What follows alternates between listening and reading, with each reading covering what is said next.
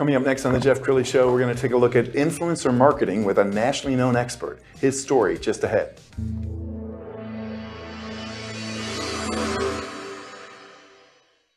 Many are predicting that the worst is yet to come, which is unfortunate, said one person here.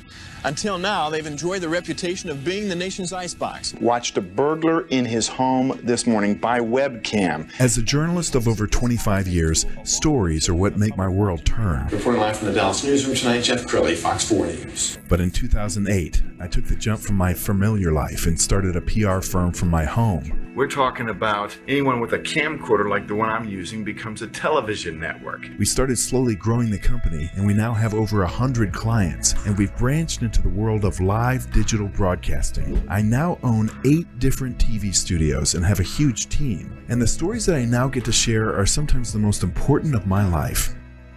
Life has a funny way of coming around full circle. This is The Jeff Crilley Show.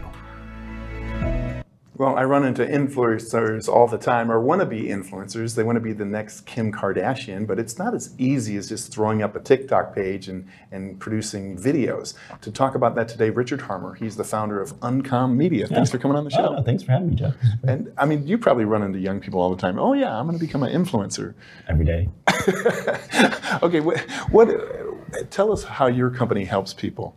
So we we are the go-between brands mm-hmm. and influencers. So what most people don't realize, brands are having a hard time connecting with influencers, and influencers, they're just creating video. And they don't understand the business side, Jeff. So we have figured out a way to aggregate audiences with the influencers and teach them about the business side, but also teach the value of what they bring to the table to the business executives. Sure. And there are strategies that you employ to make sure that an influencer grows an audience. I've followed people before, and their stuff becomes boring to me or predictable, and suddenly they, they lost me. Uh, what are some do's and don'ts when it comes to influencers? First of all, they have to create a lot of content. So when someone, like you just said, they come to me and say, I want to be an influencer. Well, first of all, you have to think of yourself not as an influencer, but as a content creator. So you are basically creating content constantly. Some of my guys um, are they create seven, nine videos a day. Some of the takes may take 20 to 30 takes to be able to create one short video, right? And I think you know there's a fundamental misunderstanding about what it actually takes to be an influencer because you're actually a content creator first. But then how do you turn that into money? How do you monetize that, right? And part of it is getting an audience. You have to be able to get an audience. And so you're fine tuning a couple things, right? And most uh, people that create content, they don't understand that variable and how their content can be used for, say, products or services, right? Um, so my approach to them is get ready to create some content because you're going to need about eight to 10 hours a day, literally just doing that one thing. We, you've been a storyteller for a long time. We've known each other for at least a decade and a half. And Here's, here's some clients together. That's right.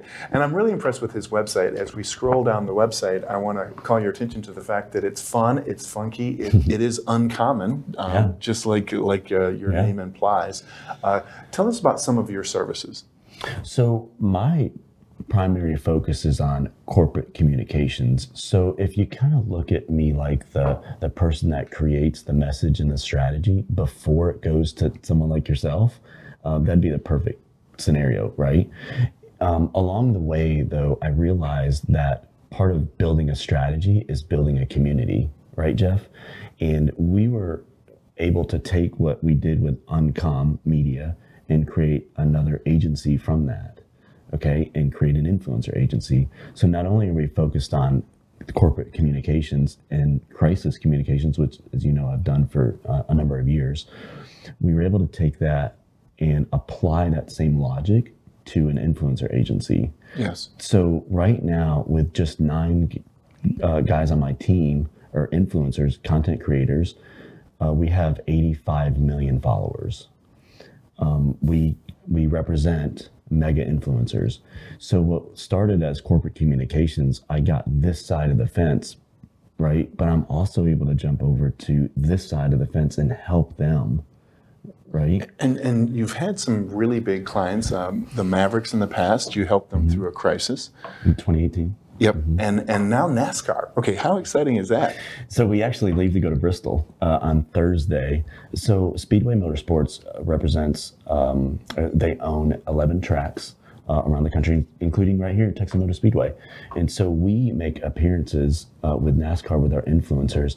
And Jeff, I realized um, something happened last year um, with the data. Data tells a story, right? You can you can take data and you you, it's it's black and white. It, data is what it is, right?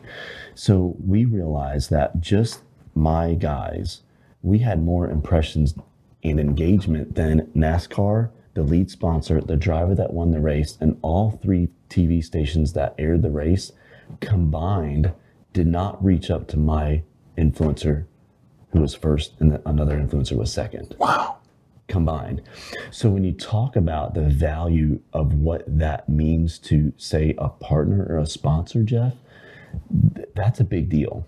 That it's such a big deal. It, it, it opened up my eyes, certainly, just looking at the Excel spreadsheet. And look, I hate Excel spreadsheets. I am an anti Excel spreadsheet human. But that told me a story that I was, it was shocking to say the least. And one of the platforms that you embrace, as I, is uh, podcasting. We're going to go down your your podcast page. I love kind of the cool, funky uh, podcasts that you host, including your own. I do, yeah. So we stumbled upon the podcast Rock and Rich with my partner um, in 20, uh, 21. Yeah, in 21. And we grew really fast. Look, we get some celebrities, we get athletes, and we get, you know, um, certain executives. But our whole goal there was to tell the story of the impact that they're making in the community. You know, our first guest was Jason Witten, and it was such an, an amazing guy. He has an incredible story, Jeff. And I think when you tell those stories of people overcoming adversity, mm-hmm. and you can tell them in such a way that gives them a long format, it allows other people to be inspired and, and, and to not give up, right? And we didn't have any expectations of the show, and now we're in the top uh, one and a half percent in the world for podcasts, That's amazing. and we're still independent. And I am proudly independent, by the way. Yes. We, yeah. Talk to me about your podcast style because you didn't come up through the traditional channels of broadcasting, uh, but you're you're very comfortable. I mean, to me, like you're just a, a chat between friends. Is that kind of your philosophy? we we do a little bit of research of who our guests are but then beyond that there is not a set um, there's not a set takeaway. There's not set bullet points. It's very conversational which to me is more of a natural uh, way to approach a podcast because you truly get a, a, an, an authentic reaction to some of their stories. And and I- and I, I've known you quite well, so you know I think that authenticity uh, goes a long way, as you know, and you do the same thing in journalism. Um, how you react sometimes is just how you react. Yes. and I've always appreciated that about you. Uh, thank you. Another uh, fun fact about Richard is he's uh, worked with two of the of the sharks from Shark Tank, uh, Mark Cuban, who we already mentioned, Yeah. and Kevin Harrington. Right. Uh, we're going to put up your Sideview Ventures page because I want you to talk a little bit more about this. Yep. Sideview Ventures, uh, we've teamed up with Kevin Harrington, who was one of the original Shark Tanks, and a, f- a bunch of other um, amazing, phenomenal people who are in the product space. And so um, I wanted to use a cheat code to get products and brands connected to my influencers. Well, it just so happens my partners with Sideview Ventures, we have 990 different products and organizations that we have worked with over the years, or the members of Sideview Ventures have worked with over the years. So we spun up Sideview Ventures um, to buy uh, businesses. And one of the businesses is Uncom Management Agency, which is the division of Uncom Media that, that represents the influencers. And so I, I got to tell you, working with you know people like Kevin or or Mark, or it excels. It, you excel because of how they think about the world, Sure. right? And it gives you a whole new perspective on what's new, what's original, and what's not.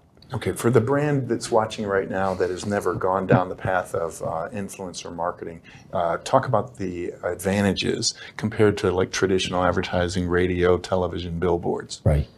When you the, the worst words are here's our Nielsen ratings, right? And you and I know you created this whole studio because the way that the media is and the way that um, you know more or less TV is nowadays, they can't get the data like that, right?